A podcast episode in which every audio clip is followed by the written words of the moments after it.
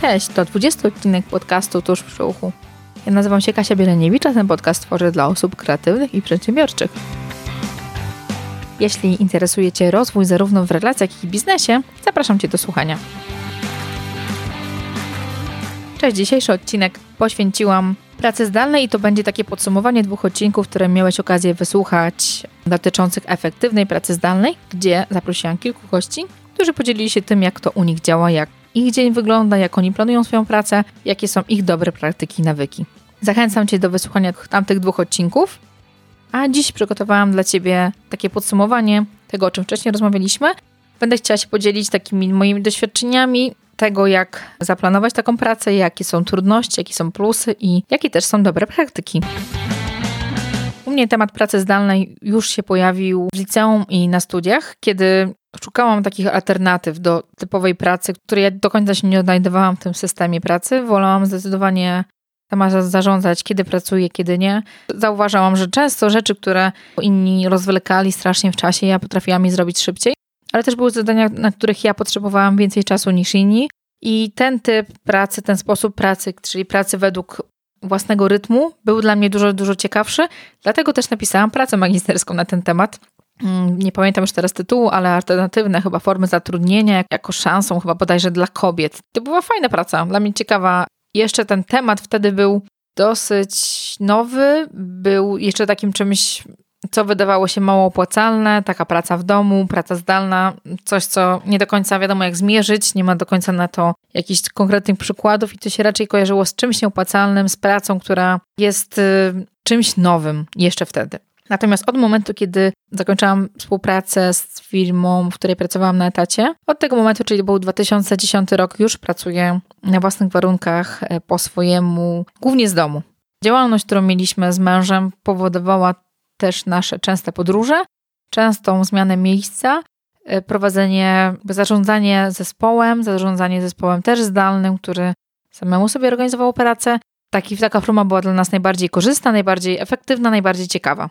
Mieliśmy chyba dwuletni bodajże epizod, kiedy mm, potrzebowaliśmy biura, ponieważ prowadziliśmy warsztaty, szkolenia i akurat biuro było nam potrzebne, żeby te wszystkie rzeczy nie wodzić za każdym razem.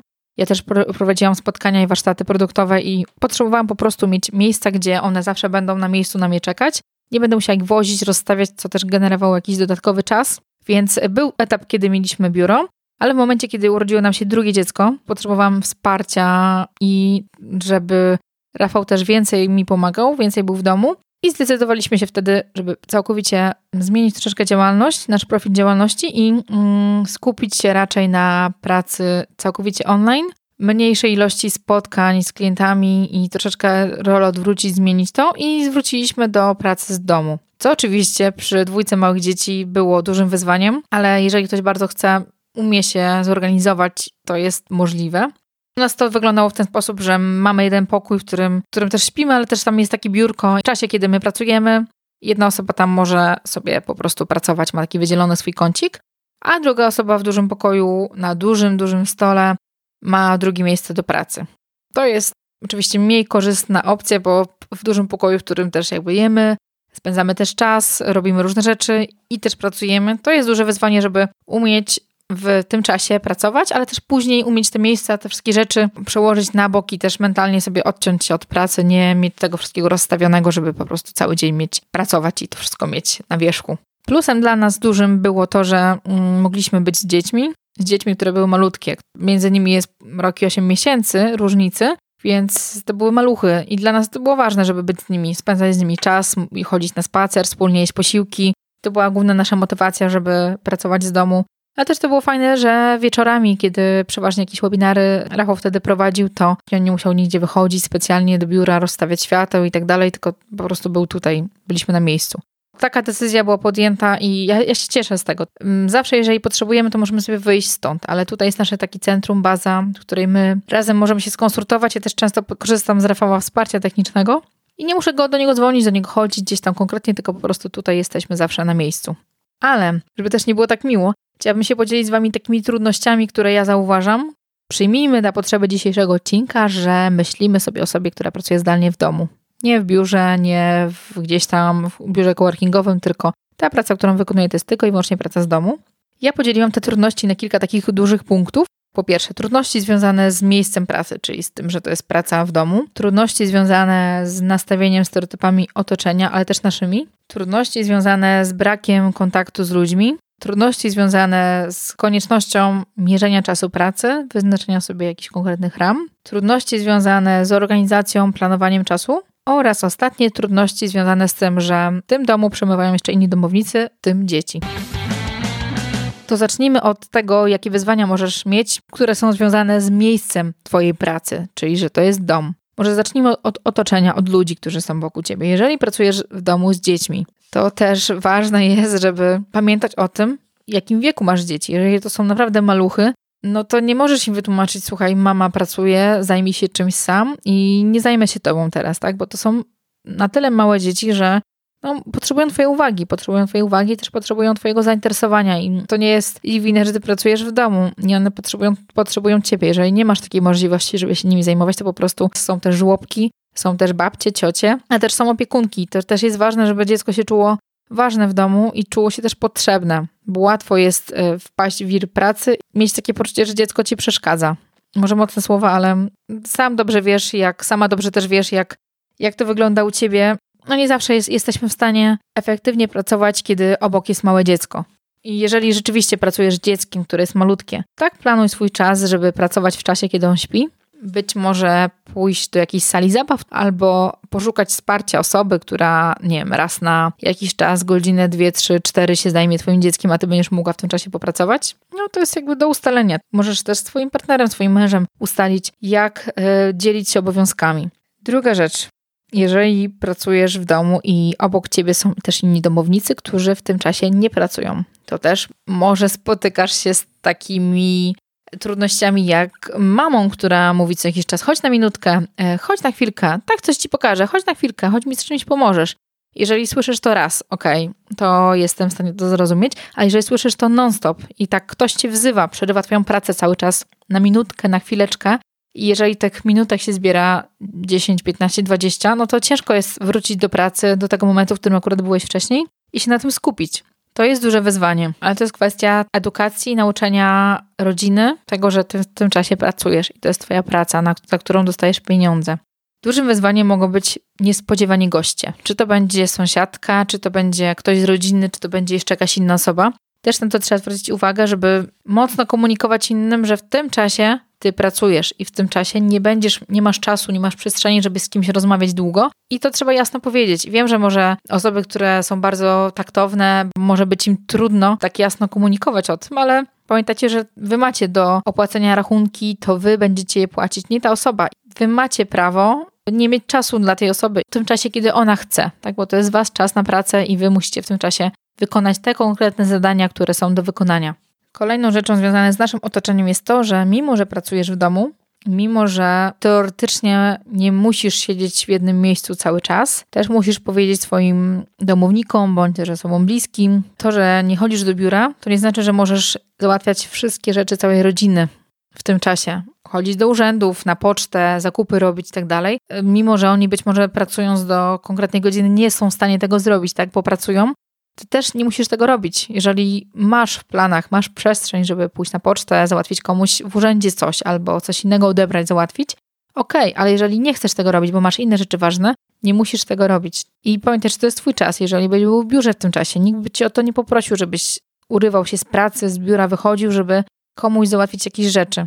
Kolejnym takim punktem, który sobie tutaj zapisałam, to jest nastawienie i takie stereotypy związane z tym, że ta praca nie jest do końca szanowana, nie jest do końca uznawana przez innych jako praca. Być może spotkacie się też takimi sformułowaniami osób, które pracują na etacie, które mówią ci, że okej, okay, ta praca w domu to wcale nie jest praca. To może być demotywujące i to też może obniżać jakby wasz szacunek do tej pracy, wasz stosunek do niej i takie zaangażowanie, ale nie przejmujcie się tym. Ja zresztą do tej pory, tak, mimo że już pracuję 7 lat w ten sposób, rodzice moi nie mogą po prostu przecierpieć, że nie pracuję w jakiejś organizacji, w firmie, najlepiej w urzędzie w ogóle, na umowę o pracę w stabilnej, bezpiecznej pracy, teoretycznie bezpiecznej. Jestem w stanie to zrozumieć, tak, bo w tych czasach, kiedy rodzice moi się wychowywali, taka praca była czymś najbardziej pożądanym, czymś ważnym i dawała też bezpieczeństwo, a to, że teraz tak pracuję, no to dla nich to jest coś trudnego do zaakceptowania i to też często nie jest uznane jako normalna praca.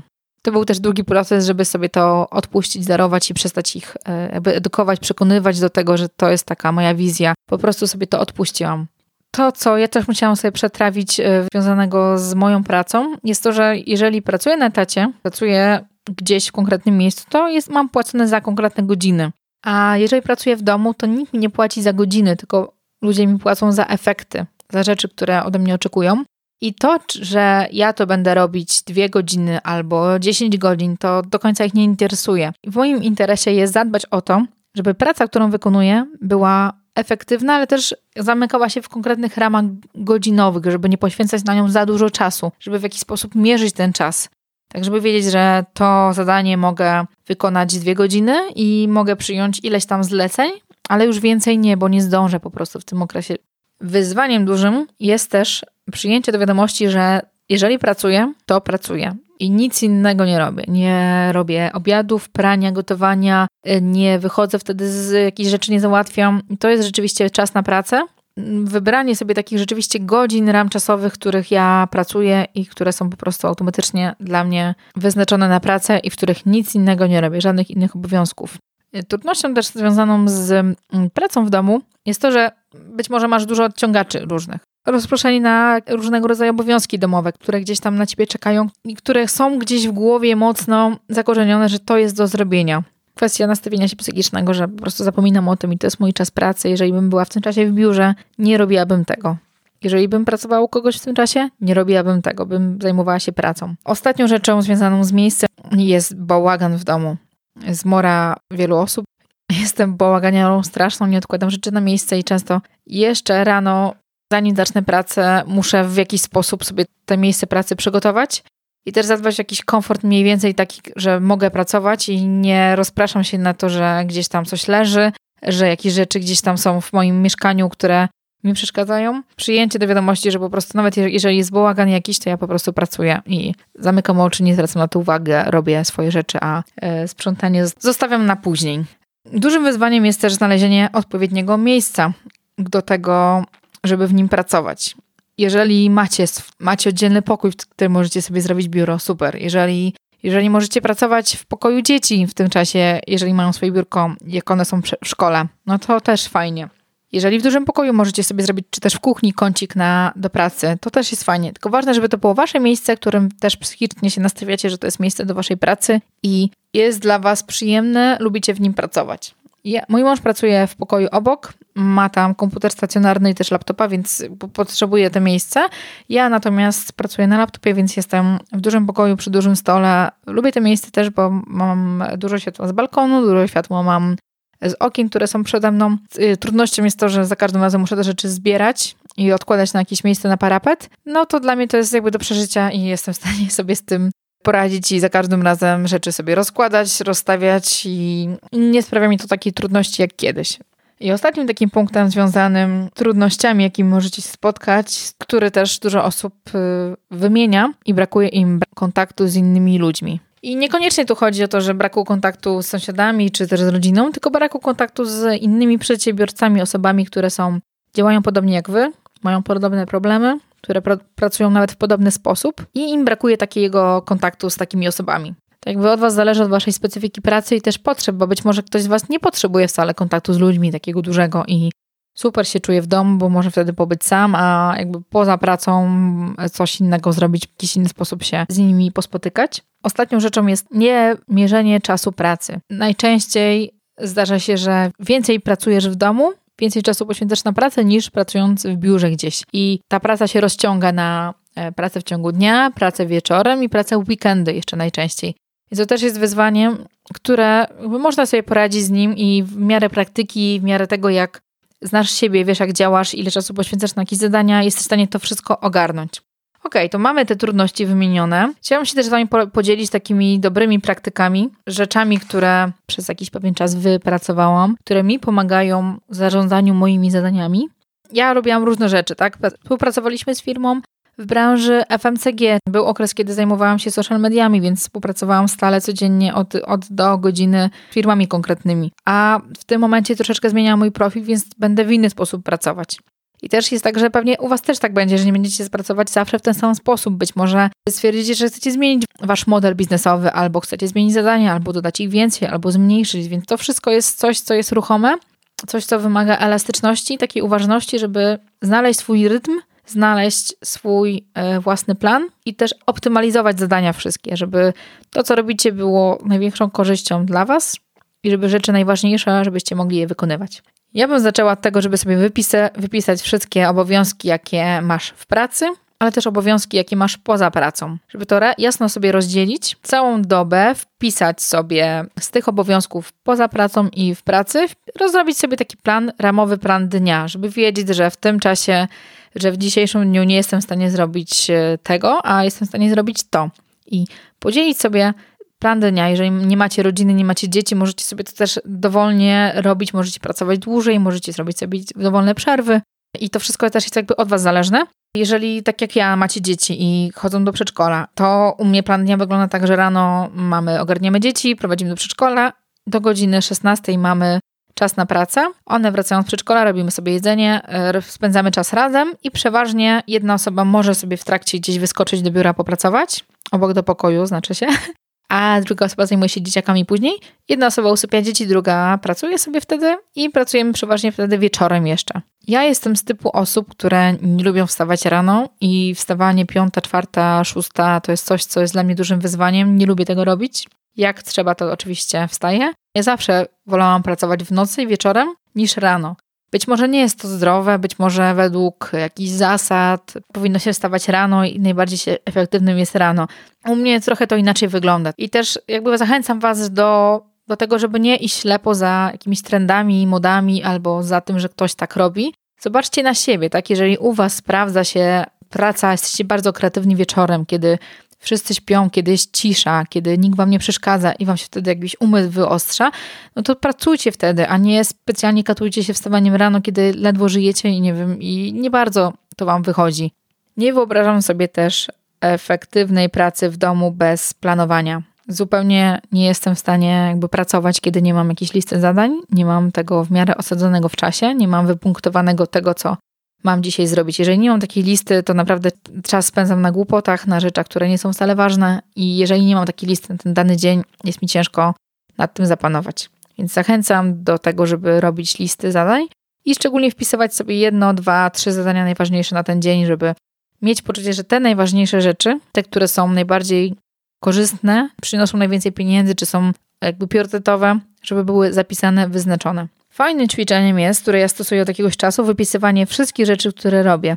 I od takich drobnych rzeczy do takich większych. Zaczęłam zapisywać sobie, żeby wiedzieć w ogóle na, na co poświęcam swój czas, co w danym dniu robię. Dzięki temu mogę sobie spojrzeć na to, co robię, jak robię, ile czasu na to poświęcam. Dzięki temu jakby nie robię rzeczy automatycznie i takich tak rutynowo, tylko mogę w trakcie optymalizować to wszystkie działania moje analizować to, co jest rzeczywiście ważne, co nie jest ważne. Są takie zadania, na które poświęcam bardzo dużo czasu, tak jak na przykład montowanie podcastów, to jest coś, co akurat mi zajmuje dużo czasu i coś, co będę chciała za chwilkę delegować. Rzeczą, która bardzo mi pomogła, jest oddzielenie jakby wymagań, potrzeb, zadań innych osób od moich. I może wyjaśnię. Masz jakiś plan, masz swoją listę zadań i pojawiają się zadania, które nie są twoje, które nie były na tej liście wpisane Czasami zdarza nam się coś komuś pomóc, czasami zdarza nam się komuś coś podpowiedzieć, ale przez to nie zrobicie czegoś, co macie do zrobienia. Ja też jestem osobą, która lubi pomagać, lubi na odpowiedzi na różne pytania, nie na wszystkie oczywiście. I też do mnie się dużo osób zwraca, czy też nawet na Facebooku, Messengerem, e, czy jeszcze gdzieś indziej z jakimś konkretnym pytaniem o książkę, o fragment. Ja to mam wszystko w głowie, tak? Dużo rzeczy e, mam zmagazynowanych u siebie i ostatnio postanowiłam sobie, że nie muszę na każde pytanie komuś odpowiedzieć, nie w tym czasie, kiedy on o to prosi. Jest wiele rzeczy, na które ktoś może sam znaleźć odpowiedź. Mimo, że ja coś wiem akurat, to nie znaczy, że muszę tej osobie w tym momencie w tym pomóc i w tym momencie muszę na te pytania odpowiedzieć i coś stracę albo nie wiem. Wracając do zapisywania zadań naszych, które mamy, to też to pomaga w tym, żeby wyłapać takie nawyki, takie e, nasze rzeczy, które robimy mimochodem, mimowolnie, spojrzeć na nie, czy one rzeczywiście nam pomagają, zaspokoić nasze potrzeby, czy nam pomagają w naszej pracy, czy wręcz przeciwnie. Ważną rzeczą w tym, żeby pracować dobrze w domu, jest stworzenie swojego własnego rytmu. Ale żeby ten rytm jakby stworzyć, to trzeba też poznać siebie, jaki sposób y, działasz, jakie pory dnia są dla ciebie najbardziej efektywne, w których masz najwięcej energii, których najlepiej działasz, w których jesteś, nie wiem, najbardziej komunikatywny, w których najbardziej twórczo działasz, w których źle ci idzie praca, nie jesteś jakiś taki rozproszony. To jest wszystko ważne, żeby stworzyć taki swój dokładny plan dnia. Jeżeli wiesz, że tak jak ja od rana do godziny 11 lubię robić takie rzeczy mało kreatywne, odtwórcze, mało twórcze, to wiem, że w tym czasie to sobie zlecę. Jeżeli, I też często w tych godzinach lubię się z kimś spotkać, tak? Bo bardzo lubię rozmawiać ale jeżeli wykonuję takie rzeczy typu, nie wiem, wpisywanie dokumentów, y, czy też przygotowanie jakichś rzeczy, to też ja w tym czasie sobie włączam energiczną muzykę, która mi pomaga, która mi trochę tą nudę zabija, która jest związana z tymi upierdliwymi zajęciami, które nie są wcale ciekawe, wcale kreatywne. Bardzo ważną dla mnie rzeczą jest ustalenie ram czasowych na zadania kreatywne, na zadania twórcze, bo tworzenie grafik jakiś, czy tworzenie e, PDF-ów, czy jeszcze innych rzeczy jest rzeczą super dla mnie ciekawą, mega fajną, ale też powoduje to, że mogę robić to bardzo długo. Jeżeli wyznaczymy sobie jakieś ramy czasowe, żeby daną rzecz wykonać, nam będzie dużo łatwiej mm, zmieścić się w czasie i skupić na tych najważniejszych rzeczach, bo często jakby dłubanie czy tworzenie grafiki, to można w nieskończoność wyszukiwać kolejne zdjęcia fajne, czy wymyślać teksty, a to też powinny być zadania jakiś w pewien sposób określone w czasie i lepiej zrobić coś w wersji podstawowej i potem ją udoskonalać, ulepszać, niż siedzieć, spędzić cały dzień na wymyślaniu i w efekcie nic nie zrobić. W tworzeniu też placu, naszego planu dnia jest ważne, żeby wpisać sobie czas na przerwy. I to też nie musi być wcale co 20 minut, czy też 190 minut, czy co 2 godziny. Jakby zobacz sobie, jak ty działasz. Jeżeli na przykład wiesz, że rano ci się słabo pracuje, to możesz ich zrobić więcej, a na przykład, jeżeli masz taki stan, wpadasz w ten stan flow i po prostu super ci się pracuje, to być może będziesz tych przerw mniej potrzebował, ale je rób. Wyjdź sobie na balkon na chwilę się przewietrzyć, albo jeżeli masz psa, to wyjdź z psem na spacer na chwilę. Nie jesteśmy w stanie na takich pełnych obrotach cały dzień wytrzymać i, i być tak samo efektywnych non-stop. To nie jest możliwe. Przynajmniej przez dłuższy okres czasu. Można się łatwo wypalić i zmęczyć. W pracy zdalnej jesteśmy często samotni. Często nie mamy innych ludzi. I dobrze jest sobie stworzyć taką przestrzeń dla ludzi, którą będziecie celowo wypełniać innymi osobami. Jeżeli macie potrzebę w pracy, mm, pracy z kimś innym, to może łączcie się raz na jakiś czas na Skype i razem coś konsultujcie, rozmawiajcie o czymś. Jeżeli praca twoja jest tak specyficzna, że robisz ją tylko i wyłącznie sam, to być może poszukaj przestrzeni do spotkania w twoim mieście, gdzie mieszkasz. Być może jakiś fajny klub przedsiębiorczy, czy klub Toastmasters, czy też być może jakiś mastermind możecie stworzyć albo na żywo, albo też online i spotykać się raz na jakiś czas, żeby sobie przedyskutować swoje sprawy. Możesz na jakieś fajne warsztaty, na jakieś fajne szkolenie pójść, na których poznasz osoby, które być może interesują się tym samym tematem, co ty. Jeżeli masz ochotę, to też pracuj w kawiarniach, pracuj w miejscach, w restauracji, gdzie możesz, gdzie możesz też spotkać inne osoby, albo po prostu się oderwać i mieć poczucie, że jesteś sam, pracujesz sobie, ale masz obok siebie innych ludzi, którzy coś robią. To też czasami pomaga. Ja często jak idę do kawiarni popracować, to mi zdecydowanie dużo lepiej się pracuje, dużo lepiej się pisze wtedy i więcej rzeczy zrobię niż pracując w domu. Sama zmiana środowiska już dużo, dużo, dużo daje.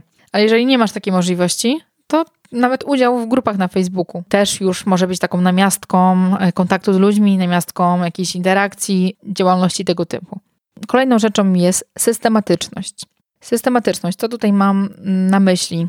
Planowanie dnia i zapisywanie tych zadań, obowiązków, które masz na dany dzień, y, prywatnych i też obowiązków zawodowych, pomaga ci też budować taką świadomość tego, co jesteś w stanie zrobić w danym dniu, a czego nie jesteś w stanie zrobić. Przeceniamy to, ile jesteśmy w stanie realnie rzeczywiście zrobić, wpisujemy sobie na listę za dużo zadań, które chcemy zrobić w bardzo krótkim czasie i często zapominamy o takim szerszym kontekście i tego, że te zadania możemy rozłożyć w dłuższej perspektywie i wtedy jesteśmy to w stanie realnie zrobić, a niekoniecznie te wszystkie rzeczy jesteśmy w stanie zrobić w ciągu jednego dnia. Jeżeli ich też piszemy za dużo, to też zobaczcie, że mamy takie poczucie na koniec dnia, że zrobiliśmy mało. A jeżeli tych zadań piszemy mniej i tak realnie ocenimy, że jesteśmy w stanie rzeczywiście te rzeczy zrobić, to też na koniec dnia mamy takie fajne poczucie, że ok, zrobiłem bardzo dużo rzeczy. Tym, co mi też pomogło w pracy zdalnej, był partner produktywności, z którą będziecie mogli dzielić się waszymi obowiązkami na dany tydzień, będziecie mogli konsultować różne rzeczy, będziecie mogli wzajemnie się sprawdzać, ile rzeczy zrobiłeś, ile rzeczy nie zrobiłeś, co, jaki masz plan, jakie masz cele. Taka osoba, która robi wam check, tak, sprawdzam ciebie, co zrobiłeś, co nie, która też motywuje i przed którą też czasami głupio powiedzieć, że czegoś nie zrobiłeś. Ja przez jakiś czas współpracowałam z partnerem produktywności, Dało mi to przede wszystkim to, że mogłam sobie ocenić realnie, co jestem w stanie zrobić, co nie, i też zobaczyłam, że bardzo dużo rzeczy wpisuję do zrobienia w takim krótkim czasie, i to nie jest do zrobienia, to jest nierealne. I te plany, jak rozciągnę je na krótki okres czasu, jakby zaplanuję je, to jest mi dużo łatwiej potem je wykonać. I rzeczywiście, mówiąc mu, co zrobiłam, ja też miałam poczucie tego, że rzeczywiście idę do przodu, że te zadania, które mam wpisane, nawet wymienione, powiedziane, jest mi łatwiej je zrobić. U mnie pojawia się też w trakcie mojej pracy dużo pomysłów, dużo różnych zadań i zamiast nad nimi siedzieć, a mi jest bardzo łatwo wejść w jakby w myślenie i wymyślanie różnych rzeczy nowych, ja po prostu te wszystkie rzeczy wpisuję do Nozbi i potem z Nozbi sobie je przeklikuję i znajduję na to inny zupełnie czas. A zapisuję to dlatego, żeby to wyrzucić z głowy, żeby nie myśleć o tym więcej. Żeby to po prostu zniknęło, a żeby też mi to nie umknęło, żeby mieć poczucie, że być może jakiś fajny pomysł gdzieś jest, zapisałam go i do niego później wrócę. Ważnym elementem mojej pracy jest muzyka. Uwielbiam muzykę i mam na taką na potrzebę swojej pracy kilka takich playlist, które mam na Spotify, ale też mam na swoim komputerze jakby swoje ulubione płyty mojego ulubionego kompozytora Ludovico Einaudi. E, on jest twórcą muzyki między innymi do filmu Nietykalni. Na pewno, na pewno znacie, na pewno oglądaliście. Jeżeli nie, to wam bardzo polecam ten film. Jest bardzo pozytywny, zabawny. Okej, okay, wracając. Ludowika słucham, jeżeli robię rzeczy kreatywne. Ta muzyka na mnie dobrze działa, mnie pobudza i nie przeszkadza mi też przede wszystkim w pracy. Nie ma tam słów, więc mogę skupić się na tym, co robię. Rzeczą, którą ja zapisałam sobie z wypowiedzi gości moich odcinków, dwóch dotyczących pracy efektywnej, jest bukowanie czasu na, na rzeczy nieprzewidywalne. Ja tego nie robiłam wcześniej i przyznam się, że Zdarzyło mi się przez to nadrabiać rzeczy po godzinach, a takie wpisanie tego, że być może coś się może wydarzyć, nie wiem, zachoruję, dzieci będą chore, będę musiała gdzieś coś pojechać, załatwić. Mm, to daje też taki komfort, żeby robić rzeczy na czas i też się nie stresować tym, że coś muszę nadrabiać i na ostatnią chwilę coś robić. Jeszcze wracając do muzyki, mm, polecam Wam, żebyście znaleźli dla siebie odpowiednie słuchawki. I słuchawki są rzeczywiście ważne, nawet z takiego punktu widzenia, że często, czy rozmawiając przez telefon, rozmawiając na Skype, wykonując jakieś obowiązki, załatwiając rzeczy na poczcie, czy pracując w kawiarni, często potrzebujecie się odciąć albo efektywnie wykorzystać ten czas, nawet jeżeli teraz słuchacie podcastu i robicie coś innego w tym czasie. Dobre słuchawki, też słuchawki bezprzewodowe są wygodne bardzo. Tego kabla nie ma, nie ciągnie się za nami, nie musimy mieć niczego podłączonego. Ja testuję od jakiegoś czasu słuchawki firmy Plantronics Blackbeat Pro 2. To są słuchawki dedykowane osobom, które podróżują oraz pracują. Mają redukcję hałasu, który gdzieś tam jest wokół nas i też nawet powiem Wam, że testowałam to u nas w domu, jak zmywałam naczynia. Redukują hałas, który generują dzieci, można się naprawdę mocno odciąć. To jest ważne, tak? Bo jeżeli rzeczywiście pracujesz w biurze, czy pracujesz w domu po południu i w drugim pokoju gdzieś tam są dzieci i jesteś w stanie się skupić, jak one krzyczą, czy coś tam robią, to dobre słuchawki są w stanie ci też odciąć te dźwięki, naprawdę. Więc to jest bardzo wygodne. Te słuchawki są też fajne, bo bardzo długo utrzymują poziom naładowania, więc nie trzeba ich często ładować. Są wygodne, duże i naprawdę można się odciąć, szczególnie kiedy pracuje się w kawiarni i być może ktoś obok rozmawia i wam to przeszkadza. Wystarczy włączyć tą funkcję redukcji hałasów, dźwięków, które są w okolicy i, i można spokojnie pracować. I ostatnia rzecz, o której nie wspominałam też jeszcze, która dotyczy tylko i wyłącznie kobiet, jest związana z naszym cyklem, z tym, jak my funkcjonujemy, jak nasz e, organizm.